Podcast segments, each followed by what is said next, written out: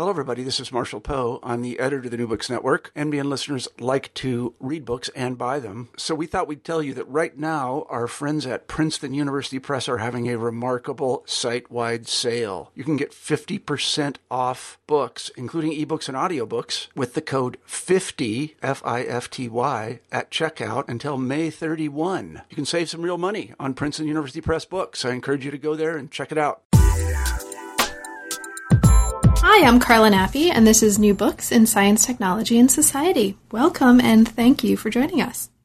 I just finished talking to Ben Schmidt about his new book, Inventing Exoticism Geography, Globalism, and Europe's Early Modern World. This came out in 2015 with the University of Pennsylvania Press.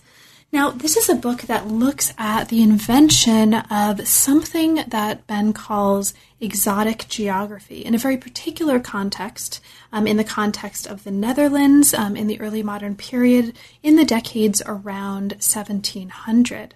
And he's arguing here that even though this is produced by um, Dutch geographers, um, printers, and other figures, what's happening is actually the production of a European aesthetic, of a European perspective. So it's really, really interesting.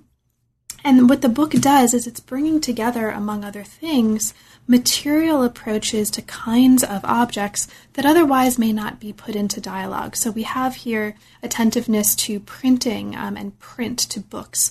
We have attentiveness to paintings, to other forms of images, to maps, both as commodities, as purveyors of meaning and also as decorative objects. We have attentiveness to ceramics and furniture and lacquerware, all bound up in a, a single comprehensive approach to this topic. It's a really, really beautiful book as well. So, the features of the exotic geography that Ben is depicting here um, are multiple, and you'll, you'll hear us talk about some of them in the moments to come, but it, they included the affectation of a kind of seemingly neutral, or as he puts it, apolitical approach to affairs in the world beyond Europe, a very distinctive style which presented the non European world as, as he puts it, a vast intermingled hodgepodge of exotic peoples, places, and things, this hodgepodge, um, this sort of mixing being really key. And as a result, um, as he puts it, this generated powerful iconic images, powerful stereotypes of the non European world, which were kind of cliches, exotic cliches, that endured well into the 18th century and after.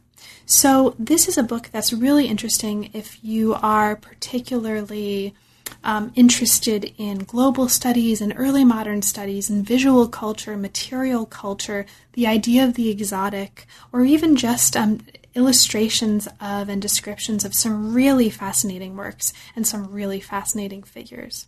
So I hope you enjoy. I hope you have a chance to get your hand on the book as well. The images, which we didn't obviously have a chance to reproduce for you in this podcast medium, are very striking and are very, very much part of the argumentative machinery of the book. And I hope you enjoy the conversation. Thanks, as always, for listening. I'm here today to talk with Benjamin Schmidt about his new book, Inventing Exoticism. Welcome to New Books in Science, Technology, and Society, Ben, and thanks for making time to talk with me and for producing such a beautiful book. Welcome to New Books in STS. Uh, thank you. Nice to be here.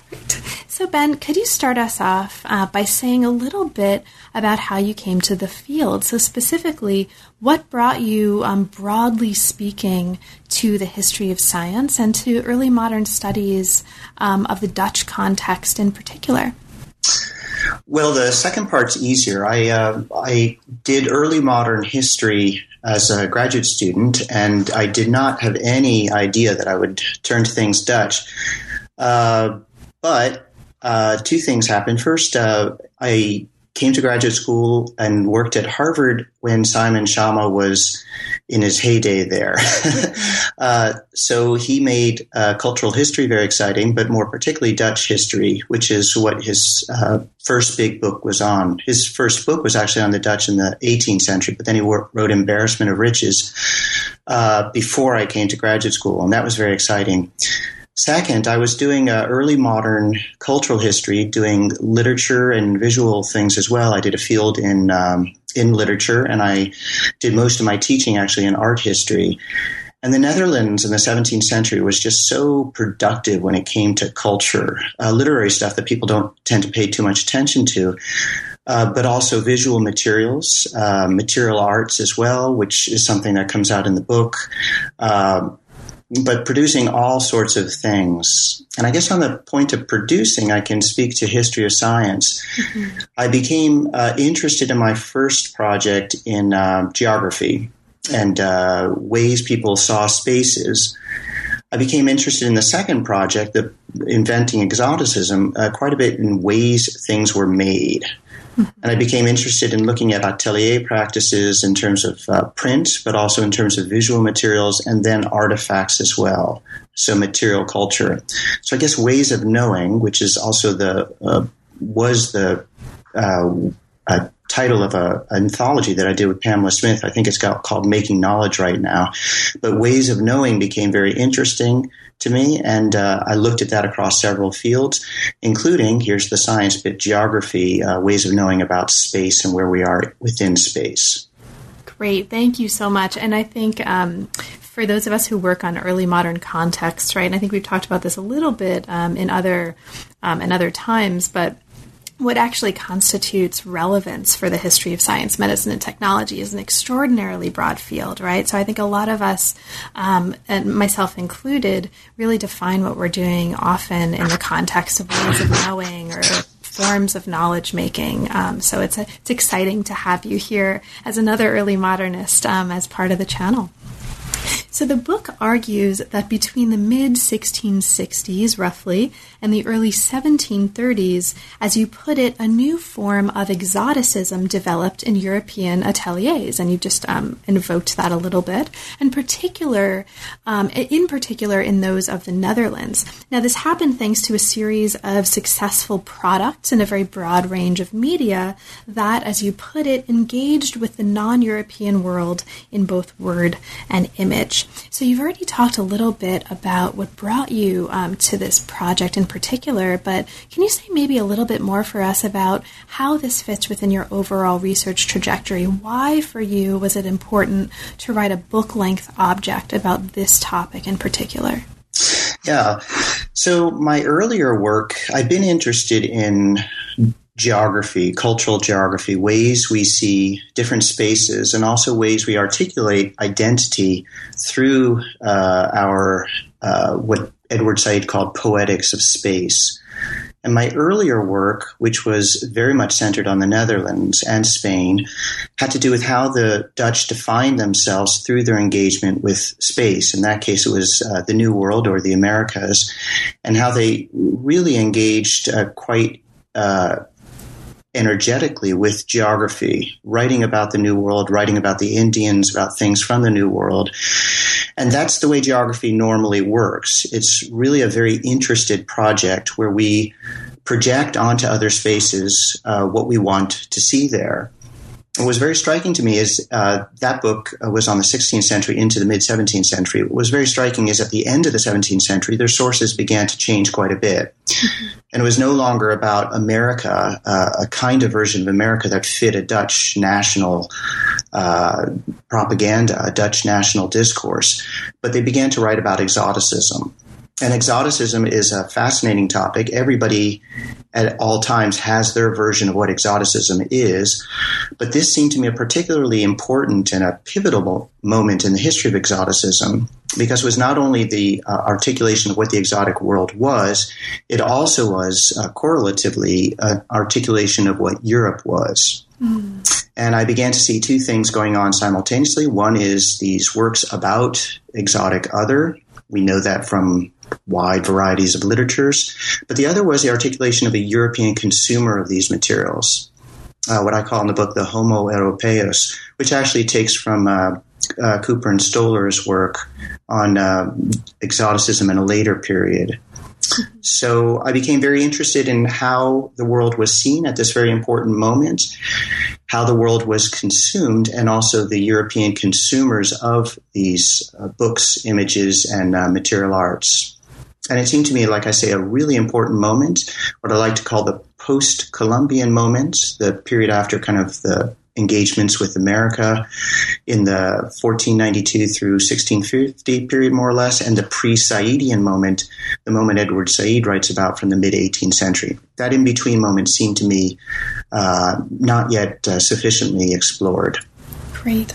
So, in the introduction, you talk a little bit about why this particular moment, right, um, saw these transformations, and you also introduce um, something you just talked about the creation or the construction of um, a, of Europe and of a broadly European perspective. So, as you put it, this was also a really important time in the context of the Netherlands and Dutch history. Um, this is a moment where Dutch colonists are kind of letting go of earlier notions of territorial empire, and they're creating, and, and in part the geographers, um, and we'll talk about um, who those um, uh, people are and what that means. The geographers are helping to create this new sense of the overseas world, right? So we've talked a little bit about why that time. We've talked a little bit about why Europe. Can you, for listeners who um, maybe don't know much about Dutch history in this period, talk a little bit about why the Netherlands? What was happening in that particular Dutch context at this time that sets the stage for the kinds of transformations in geography that we're going to see for the rest of the book? Right. So the Dutch had what I uh, called a few moments ago a very interested version of what the world was. Uh, it was an idea of the world that fit very much their own national narrative about their War of Independence, which they fought against Spain beginning in the 1560s. They reached uh, de facto and de jure uh, independence in 1648. And that's also about the high period of their territorial uh, imperial moment. So they have empire in the West, in the New World, in the space we now call New York, New Jersey, uh, parts of Connecticut, and also in the Caribbean and in Brazil. People forget about that Brazilian chapter. So they have this big empire in the West, and they're also expanding in the East.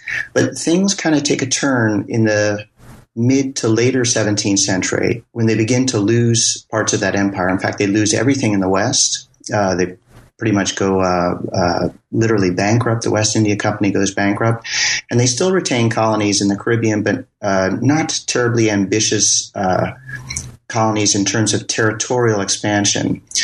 In the East, it's not quite as stark, but they begin to cede ground to the English and French. And at this point, uh, they begin to produce works that emphasize a kind of broadly European perspective on the world and a perspective that was appealing to consumers like the French and the English, and for that matter, almost all of Northwest Europe. And I should say that in talking about the definition of the European in this period, I'm talking about uh, what would become in the 18th century the idea of Europe. Northwest Europe, Spain and Italy kind of fall out a bit. They're uh, no longer in the kind of heat and thick of things uh, in terms of European politics. Uh, the Dutch, though, one thing I will say about kind of uh, Dutch historiography that I don't really write terribly much about in the book, but there's a notion that the Dutch Golden Age comes to an end pretty much with the death of Rembrandt. So that would be in the 1660s. But in fact, they're uh, remarkably productive in a lot of different ways that don't get attention. And one of them is in the field of geography, where they uh, find a market niche they create incredible books that become the standard throughout Europe. They create images in the form of prints and maps, and also are incredibly active in material arts. So things like ceramics, lacquer, uh, and also textiles. Mm-hmm. So this actually um, produces, I mean, these forms of production and this activity produces, as you argue here, a new form of geography. So the rest of the chapters of the book are going to take us through that process and take us into the different media and contexts and forms of circulation that made that possible. The first chapter considers how geography was produced in published textual form in Dutch ateliers. And this is a really important chapter for many reasons, but among other things, in shifting our attention away from um, the kind of presence that I think many of us um, usually associate with printed books, the author, and shifting us toward the importance of um, what you call alternately kind of editor slash printer slash booksellers, impresario of print in the book, right? The entrep- entrepreneurs, as you put it, of exotic geography. So, in this context, um, the chapter is arguing that bookmakers, right, these impresarios of print, are creating this new genre of geography and, and as a result, a new way of looking at the world. You make a point here that early modern books are not written, they're produced. They're not authored, they're manufactured. And this is happening in very well organized ateliers. So I'm going to now hit the ball back to you. Um, can you maybe take us into this a little bit? Um, for you, what's important for us to understand about this larger point about books not being authored but being manufactured and the figure of this impresario of print in making this happen? Yeah, so the chapter begins actually with one of the great ones, uh, a guy named Jacob van Meurs. And uh, it also begins with one of the most important books that comes out of this period uh, by someone named Johann Nieuhof. And uh, Nieuhof's book is cited uh, just endlessly. Uh, you may know it, Carla, from your work in Chinese history. Mm-hmm. It's also the source through its prints of, uh, it really is the instigator, chinoiserie.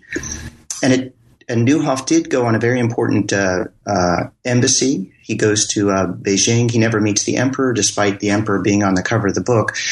Uh, but his book and Van Meurs' role in it illustrate perfectly how these are really uh, these are processes making books. Books are manufactured, and the books, I would say, are processed themselves. Not quite the way cheese is processed, but uh, you can think about all the funny things that go into it. So Nieuhof's manuscript uh, is massaged, of course, but it's also uh, mixed in with many other different manuscripts.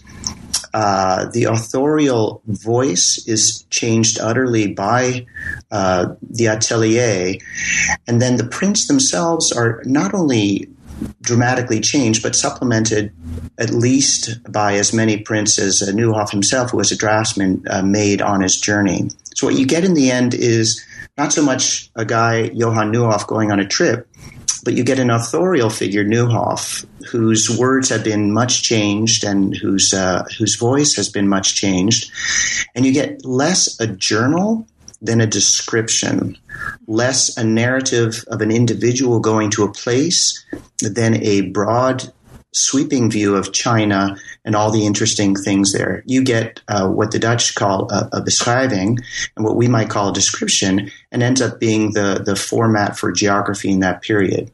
Mm-hmm. And it's the intervention, just uh, when, uh, to throw one more word out there, the entrepreneurial intervention, entrepreneur being somebody who comes in between, entre, it's the entrepreneurial intervention of this of this printer, publisher, bookmaker figure that makes these things happen. Not at all the author, not at all the figure on the title page.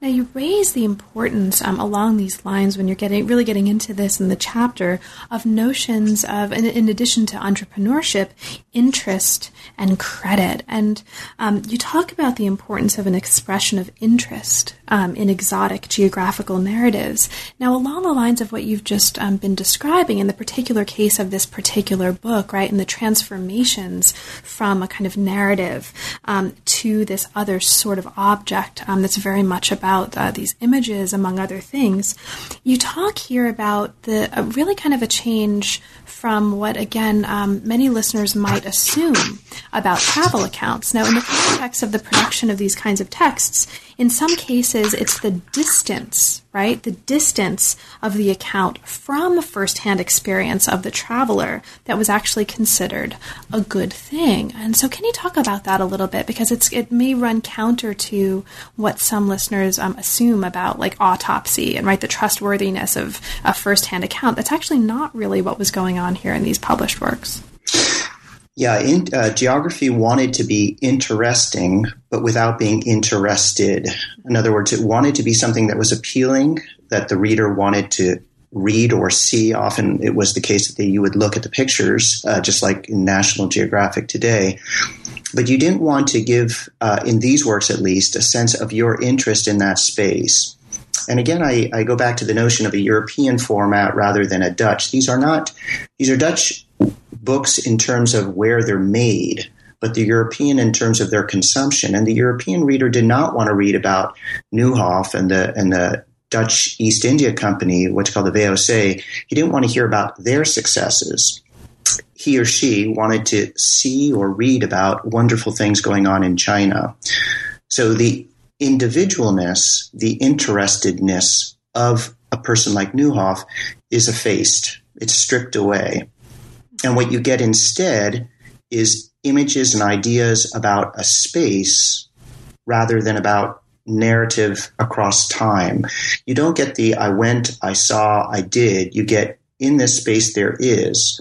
And in fact, that kind of passive voice and that kind of uh, descriptive mode of writing is what characterizes these these works, along with the prevalence, uh, as you noted, of, of images and pictures. Pictures being an incredibly important instrument to make the book seem appealing, or to make it not seem appealing, but to be appealing, and also uh, this I think you alluded to as well, to give a sense of what things were like in this faraway distant space. Mm-hmm.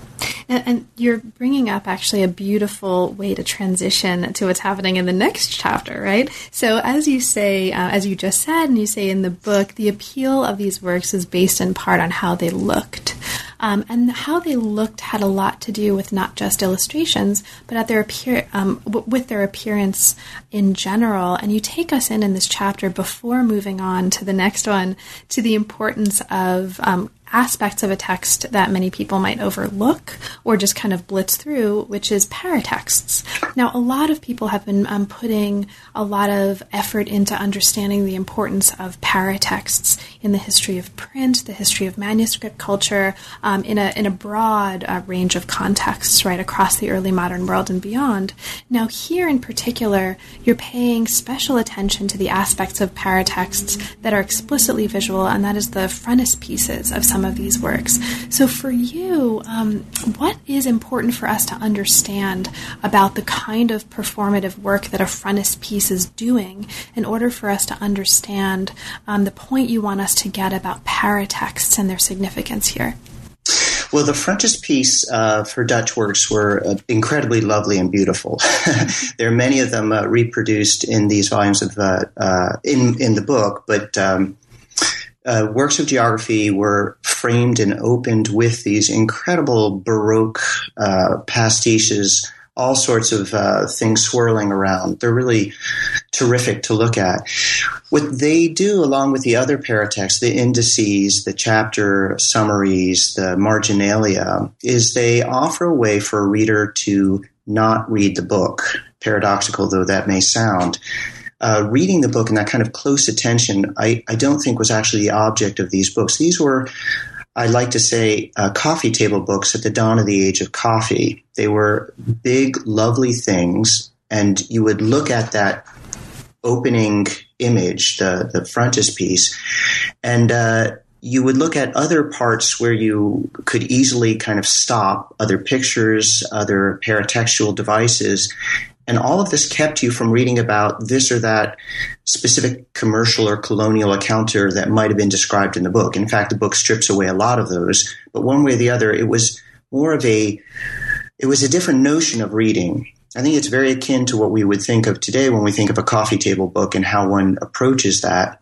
Uh, the beauty of the book, the cover of the book, the entree to the book means a lot more than all those uh, words that one might get caught up in if one actually read these books. Mm-hmm. And these books are physically very large. They're uh, not all of them, but uh, a lot of these are hard to handle, or rather hard to handle in a way that you would actually read.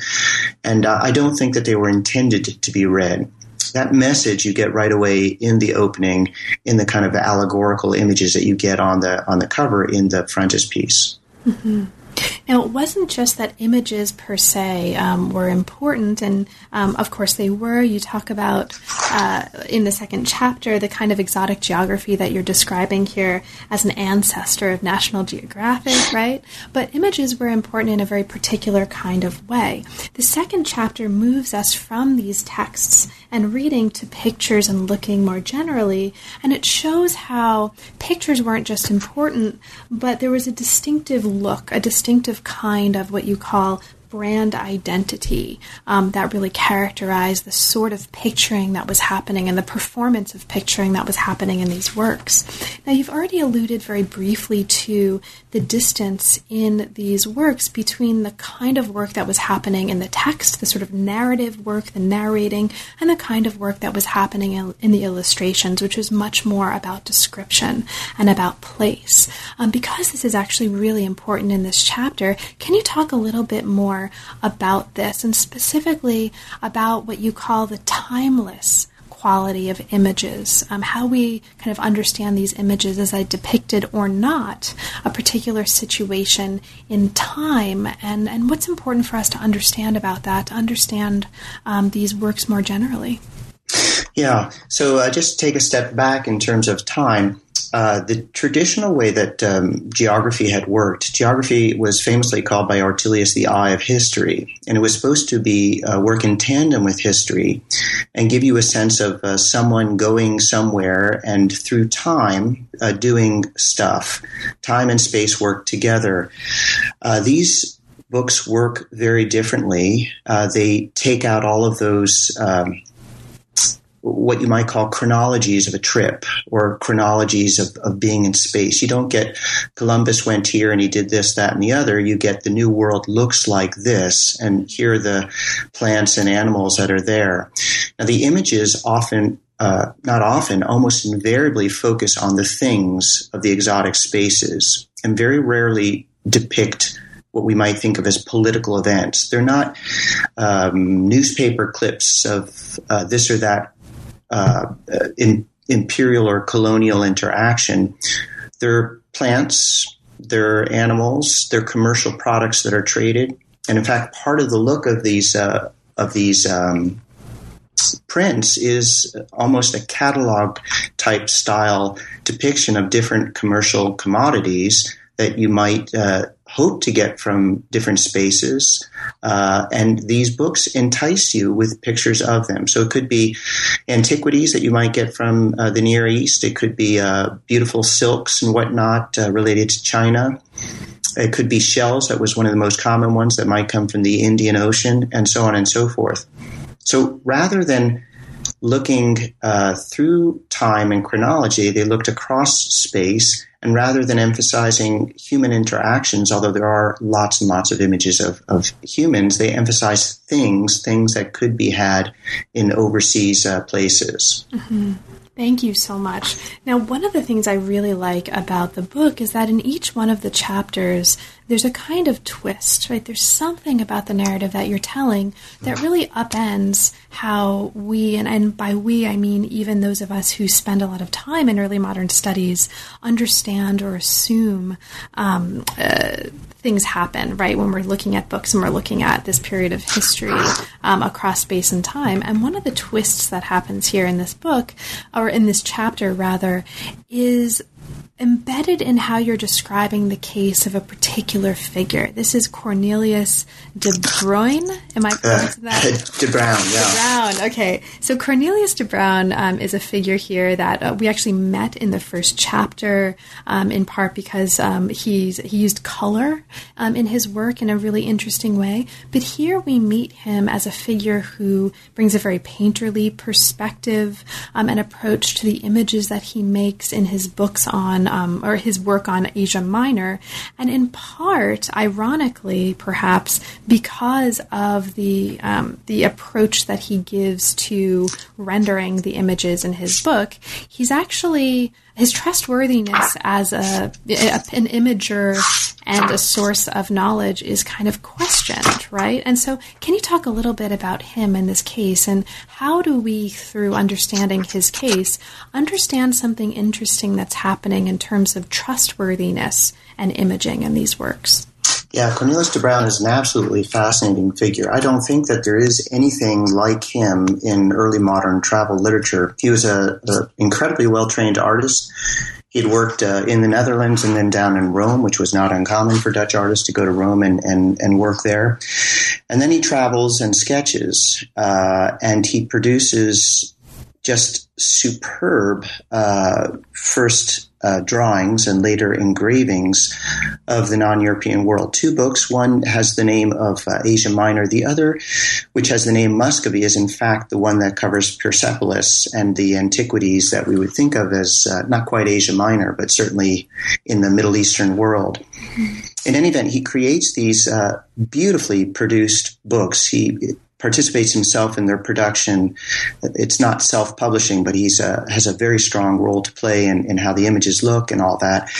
And they're also uh, abundantly uh, illustrated 200 images in one, 300 in the other. These are large double folio uh, prints, unlike anything that had uh, appeared until that time. And uh, he makes the best images by far of Persepolis. He was there, he spent a lot of time, he drew, uh, and then he came back and created these fantastic images. And this gets him into hot water.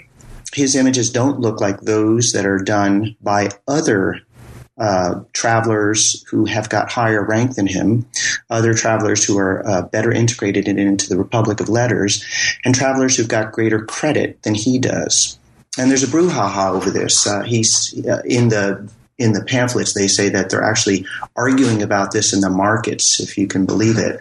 So people really care about their images of Persepolis back then.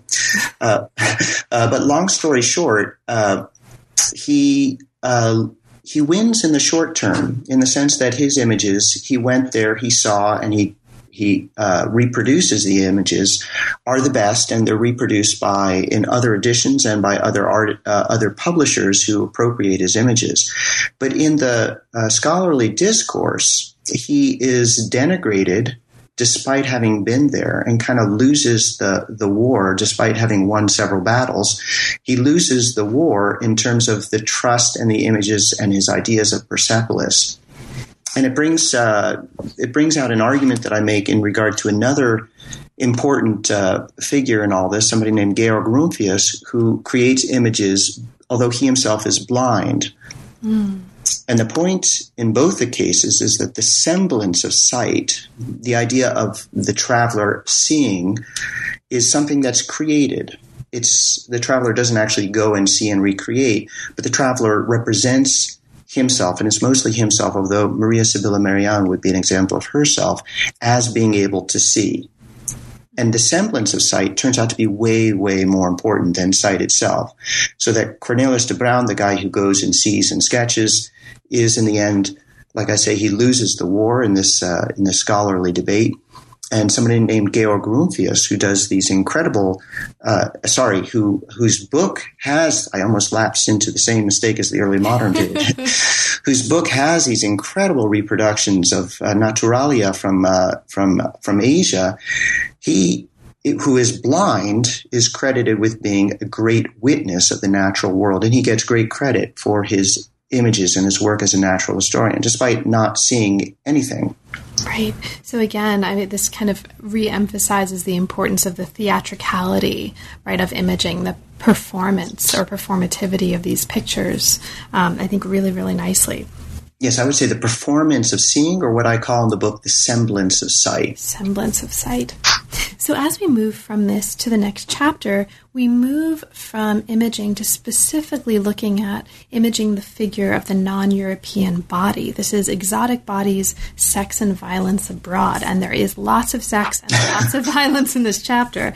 Um, so, as we move through this, um, you're showing us here that in texts, in pictures, and also in the material arts, and we'll be talking a little bit more directly about the material arts in the next chapter, late 17th and early, seven, early 18th century geography characterized the exotic body based on three primary features. And we'll talk about some of these in turn sensual allure, a capacity for pain, and racial ambiguity. So the chapter spends a lot of time on these, and we'll sort of go through them um, to the extent we can. Now, first, sensual allure. As you're showing here, there are a lot of different ways that the sensuality of exotic bodies is manifesting. Um, in some cases, it's manifesting in the context of a sort of um, simultaneous, as you put it here, revulsion and fascination with sexual perversions.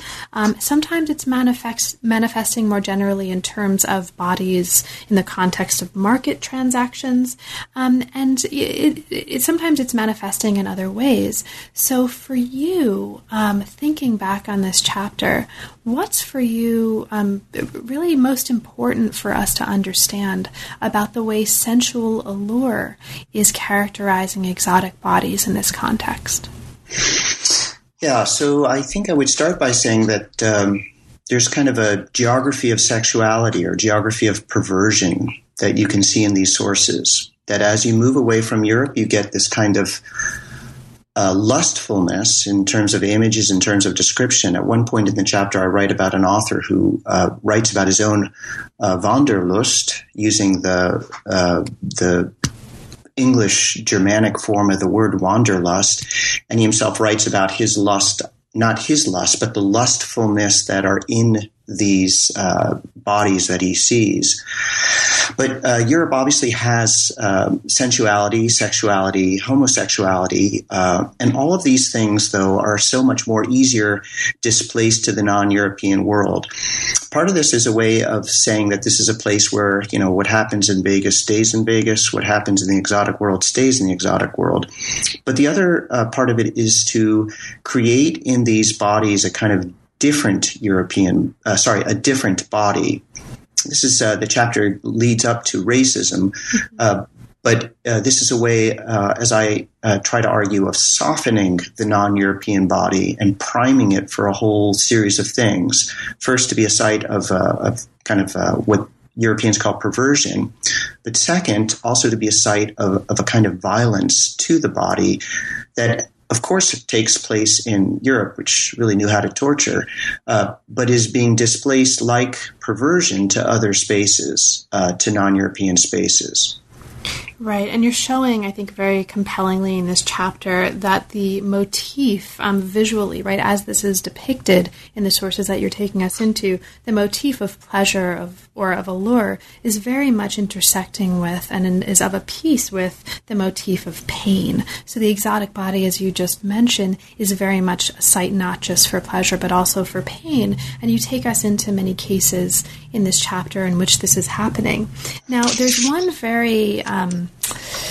powerful account um, that's highlighted in this chapter. And this is an, an account in a work from seven, uh, 1676 of a Central Asian man who's flaying, um, uh, skinning for, um, for listeners, his unfaithful wife. Now, this is an extraordinarily gruesome story. It's an extraordinarily powerful story. And it's powerful not just because of the nature of the narrative, but also of the images um, that are uh, being used in depicting this narrative and the kind of story that the images are telling. So, for listeners, could you take us into what you take to be some of the most important aspects of this particular story of this Central Asian, quote, gentleman, right? Right. Um, who flays his wife. Why do, why do we need to know about this and what do we need to understand about it? Right. Well, it's a horrible story. Uh, it's uh, a horrible story in terms of the the violence that is uh, described.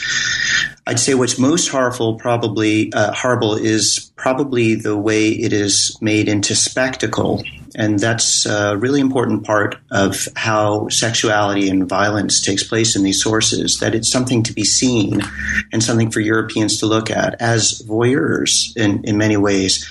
So in this story, we're in, uh, we're in the Caucasus in what's today present day Azerbaijan.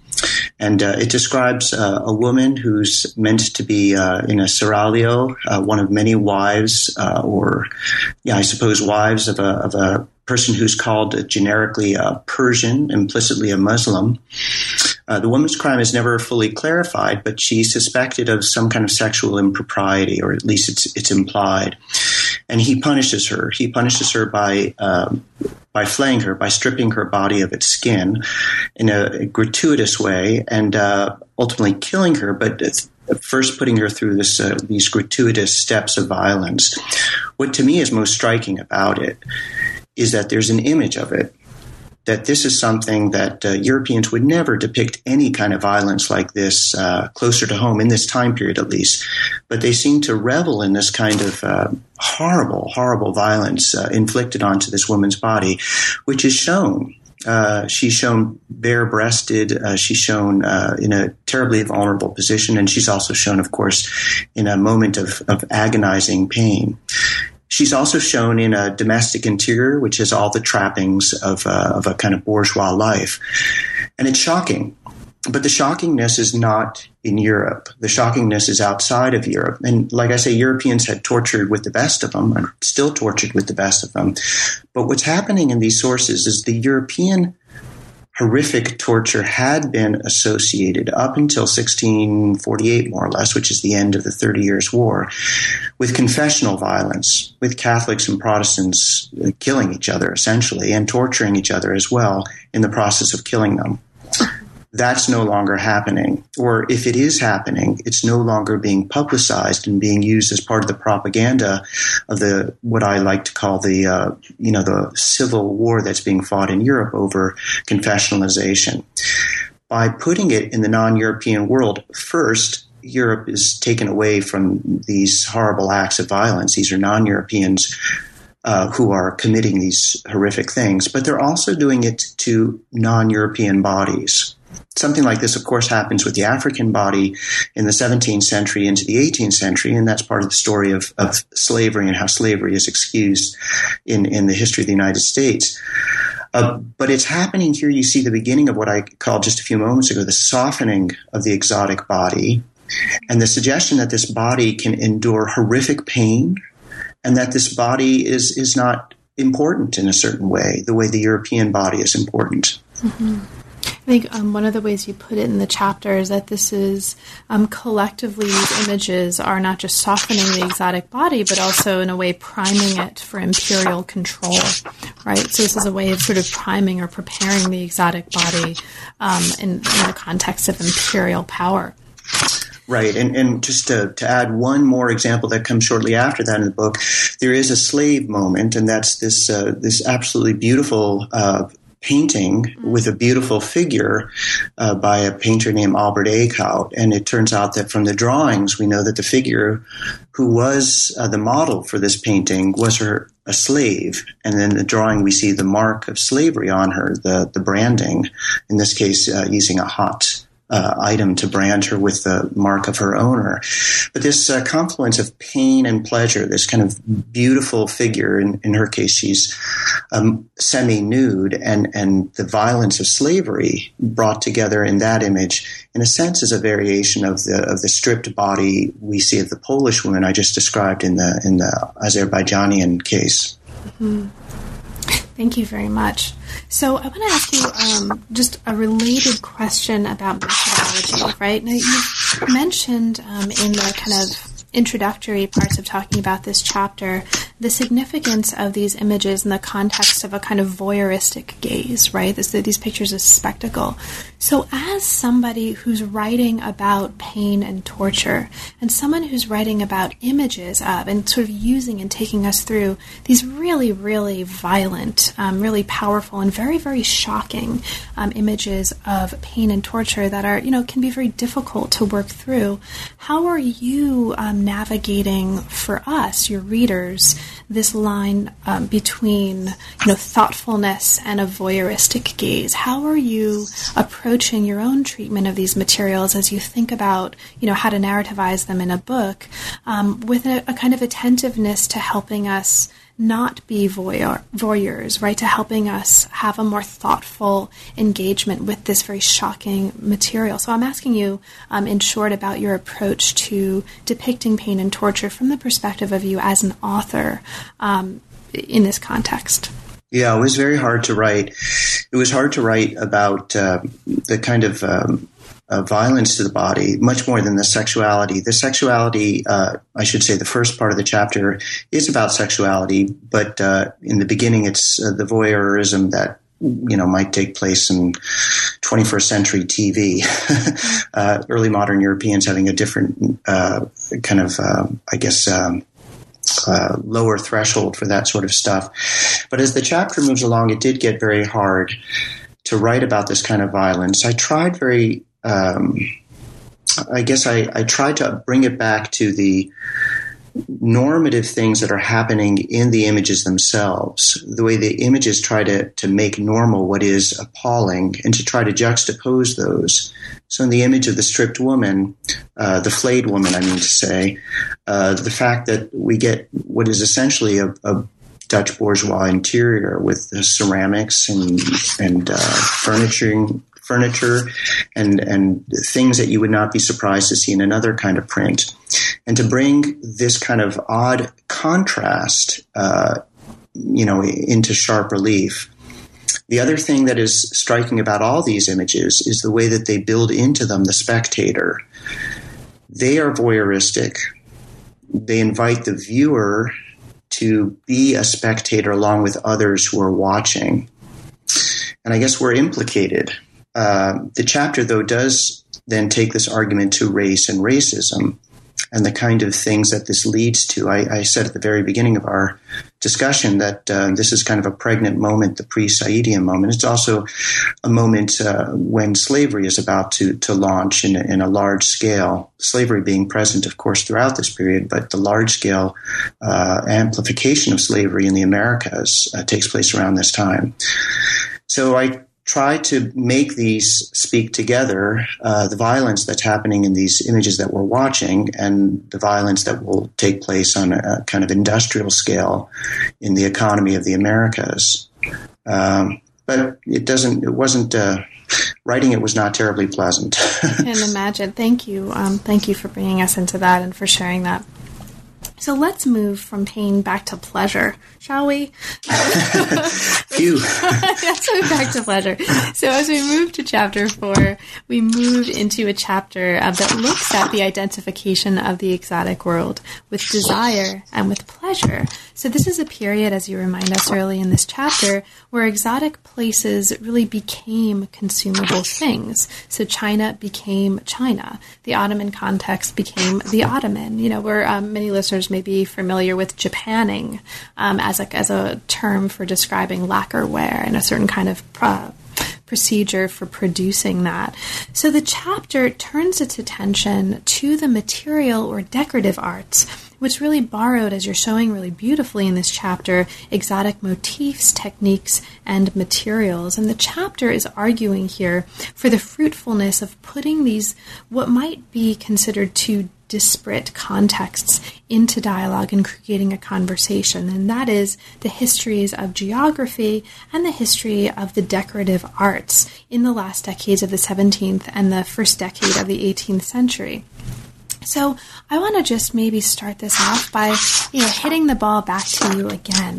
Um, for you, what are some of the most productive conceptual, methodological, practical, historiographical contributions or kind of innovations that can come out of putting geography and the decorative arts into dialogue and kind of seeing what results from that conversation?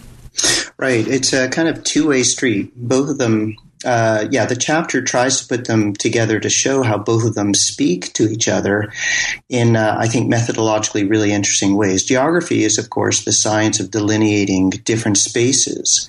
And geography is uh, meant to uh, show here, this is what China is like, this is what uh, Brazil is like, and so on and so forth. But what does it mean when uh, images used for China? Are from Brazil and vice versa. What does it mean when you get the kind of conflation of spaces that take place in these works that I'm describing in the book? Uh, the material arts, often called the decorative arts, are meant to be just that decorative. Uh, they are meant not to have any kind of uh, narrative uh, uh, power. They're meant simply to be uh, these pastiches that uh, you know mix and match and grab all sorts of different things from around the world. Well, it turns out that uh, geography mixes and matches and grabs all sorts of things from all around the world, at least in the form that was so popular and so commonly consumed in this period, and that the decorative arts borrows from these works of geography and in some cases actually enhances these images by making them more narratively powerful and uh, make them more um, you know clear and easy to read than one would think. Just as geography in some ways is more difficult to read the story is not so clear what's going on. The ideology as i try to explain in the book is, is kind of effaced or hidden decorative arts, uh, which borrows from some of this stuff, sometimes enhances uh, the images to make them more powerful and more direct and clear. A good example might be the um, the image of the Great Khan, mm-hmm. who comes uh, straight from uh, that Nieuhof book that I mentioned in the beginning. And that image becomes a, a very important uh, bit in material arts and decorative arts to make arguments about uh, Oriental despotism. Mm-hmm. Uh, the Khan is shown in, in, in, on desks, on ceramics, on vases, on uh, uh, punch bowls, and things like that, but not in a merely decorative way. In a way that actually makes a case for how the Great Khan does have power and rules over over large parts of the world, over men's bodies, and so on and so forth. So there, in the decorative arts, we get a story uh, in the geography, though, uh, where we get uh, the Great Khan, uh, we also get works about China, which are clearly not at all about China, not at all about people going to visit the Great Khan and, and witness this uh, this Oriental despotism that's then uh, being depicted on the cover. So one is a little bit less narrative, the other one is a bit more narrative. And it turns out that they operate in, in similar ways when you look at uh, atelier practices and things like that. Right. This chapter is really great. So, for listeners um, who are listening to this who don't already have a copy of the book in front of them, the images in this chapter really beautifully take us through and show us the um, replication with modification of this iconography, these stereotypes, right, as you as you call them alternately in the book, um, that really move across different media, across different material contexts, so that we're not only following your argument through your text, you're also allowing us to see um, visually in this very amply and very beautifully illustrated chapter how this is happening, um, so we can appreciate it on that level as well. So you're showing here um, that in addition to the Khan, um, and there are some others images of mendicants, of particular forms of violence, um, images of parasols. You're showing that exotic stereotypes of various sorts are moving across genres and media, most often from two dimensional arts like books or the cartouches on maps to three dimensional arts like ceramics and textiles and furniture. Um, so listeners will be reminded that maps in this context are not just narrative, they're also decorative decorative, right? A map was a decorative object um, that you would put up um, in your living space. Um, and you take us through this context where these stereotypes or icons are replicated. So, replication becomes a really important motif um, across this. So, one of the really interesting things about this chapter, given this larger context, is you talk a little bit about how and why this is happening. So, for listeners um, who might understand the fact that this is happening, can you tell us a little bit about how? What are the um, processes, what are the material contexts that are making possible and making desirable this kind of replication of stereotype and iconography across these very different kinds of material contexts? Yeah, uh, that brings up an issue that uh, hasn't yet come up, and it's really important. And I'm surprised that I haven't mentioned it myself. And that's kind of the commerce in all these uh, mm. objects and products. So these the the manuscripts that had pictures were very very valuable, and they uh, ended up through the market in the Netherlands. And the Dutch uh, ateliers were using manuscripts that might have begun with Jesuits, might have begun in Spain and Italy, all over. Once they're in the hands of these uh, the bookmakers that we spoke about earlier, they then have this uh, incredible life because once the once it's out there, then these images would be used for other purposes uh, again and again and again. And that means that uh, to speak to the maps in particular, an allegory of America could be used to represent Africa, this kind of conflation of space being absolutely no problem, and also uh, being a commercially viable strategy because it works. A stereotype is a word that comes from the economy of print. It's when the printer uses uh, something, they create a stereotype and use it again and again and again. It's like a set piece. And the reason they do that is it makes financial sense. Turns out that map makers had no problem using images that were meant to represent one space for another space. So represent America uh, with an allegory that then could be shifted over to Africa. It also meant that uh, a mendicant who was meant to be in a Chinese scene showing originally religion and asceticism. A mendicant is somebody who, who begs and borrows, uh, who, well, not so much borrows, but begs in a religious context, uh, that that figure might then be part of a circus performance. This is the economy of the workshop, and that it moved across not only maps and books and prints, but also into the material arts. So I mentioned punch bowls, desks, mm-hmm. tapestry, and so on and so forth and it was, I think, incredibly clever how these uh, how these uh, workshops operated. Mm. Right, and you talk about um, sort of specifically the way that pattern books, right, may have been used. I mean, there's this, just this really interesting kind of source brought to bear on understanding the material culture and the visual culture and iconography of this early modern context that I think is really, really productive and um, encourages hopefully listeners and readers to integrate more of these um, kind of raw materials and kind of source materials that might be more germane to the decorative arts into how we're writing histories of imaging and figuration and narrative in the early modern world more generally. So look at those pattern books, uh, look at these you know materials, and you might be able to tell really interesting kinds of stories about, as you call it here, um, transmediation and, and the sort of circuit circuits of icons, iconic circuits, and yeah. other kinds of movement um, that are really fascinating. Yeah, iconic circuits actually comes from Yearfield. That's a, an that's expression Craig that Clunas, right? That's Craig Clunas, yeah. right? Developed that, and uh, uh, in, in his work, he was talking about the way icons moved from usually uh, print to print, or at least two dimensional sources. Uh, transmediation is, I guess, my way of uh, developing that a bit further and thinking about how these images move across uh, media, often from the two dimensional, as you pointed out before, to three dimensional, and how meanings change when this happens. And yes, by all means, I think we have to work more with material arts and also think of material arts as not as decorative arts, not as something that's merely decorative, but as things that convey some of the same kind of argumentation that a picture can convey, but by dint of being in a different medium, conveying it differently and often with a different uh, uh, with a different point and with a different argument.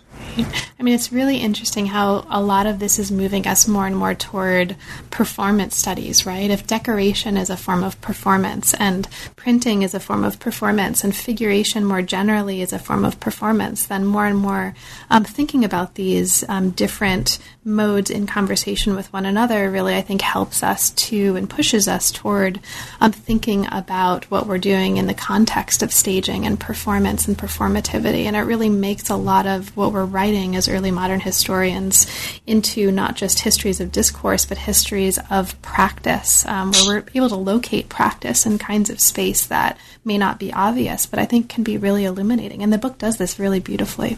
Right, and uh, it. Uh, I, I, guess that would be a way of bringing up one more thing in that chapter that's sure. utterly fascinating, and that's the way uh, these images of violence that are broached in the chapter on the exotic body end up in the what we call the decorative arts. So, what does it mean to be in a in a room that's intended for sleeping, what we would call a bedroom, and having wallpaper, uh, textiles around you that show images of, of torture, of, uh, of decapitation, of, of, of lashings, and so on and so forth. And it gives you a sense that, uh, as as we historians often say, the past is a foreign country. Uh, they do things differently there. So uh, you can have uh, a drinking cup with a decapitation. You can have a textile in a in a in a chamber intended for sleeping, what we would call a bedroom, uh, that shows a, a, caning and things like that. So.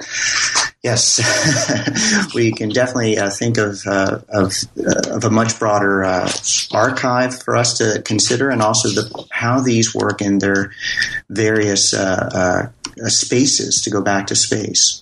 That's right. And it also, I think, emphasizes the point that kind of that the meaning of images is not self evident and transhistorical, right? I mean, the, the viewer or the reader really creates the meaning of the image um, in an important sense. And so, um, taking us into the different ways that that sort of looking as a generator of meaning is happening in these different um, material contexts, I think really helps us appreciate that and, and see and think with images anew.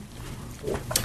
So, Ben, um, there's also an epilogue, right, that brings us out into kind of further into the 18th century and beyond. And we don't have time to talk really substantively about a lot of things that are happening in this epilogue, but I want to at least, before we come to our conclusion, um, ask you to kind of talk about one of the important points that's happening here. There's a backlash that you're showing here against exotic geography, and a call for more um, order and method um, is a phrase that I think that's used in the geographical description of the world. Now, you make a point that this approach toward um, or advocating for more order and method is coexisting, right? It's not supplanting this exotic geography with its chaos and um, disorder. It's existing alongside it, but it is important, I think, for us to understand that there is this contrarian view that's emerging in the context that comes a little bit later. So, can you maybe talk about that um, a little bit for us? What's happening in terms of the emergence of a call for more order, more method, and what's important for us to understand about that? Yeah, so the book describes how the world is made into a chaotic mishmash uh, through these sources. And these sources are being produced from the 1660s uh, well into the 18th century. The book stops around the 1730s. And it uh, argues in the epilogue that the backlash against it are the men of penetration. Those are not my words, those are from the source. Uh, in other words, these Enlightenment figures who are trying to make order of all this and, and reject the kind of chaotic world that's been produced in these books, these images, and so on and so forth. But what's interesting is, as you as you point out, these images, these sources, they continue and they persist, although they're gendered. Uh, they become uh, ladies' amusement. That's the title of a book that uh, gives us chinoiserie imagery. They become something for uh, those who, who are against order and method.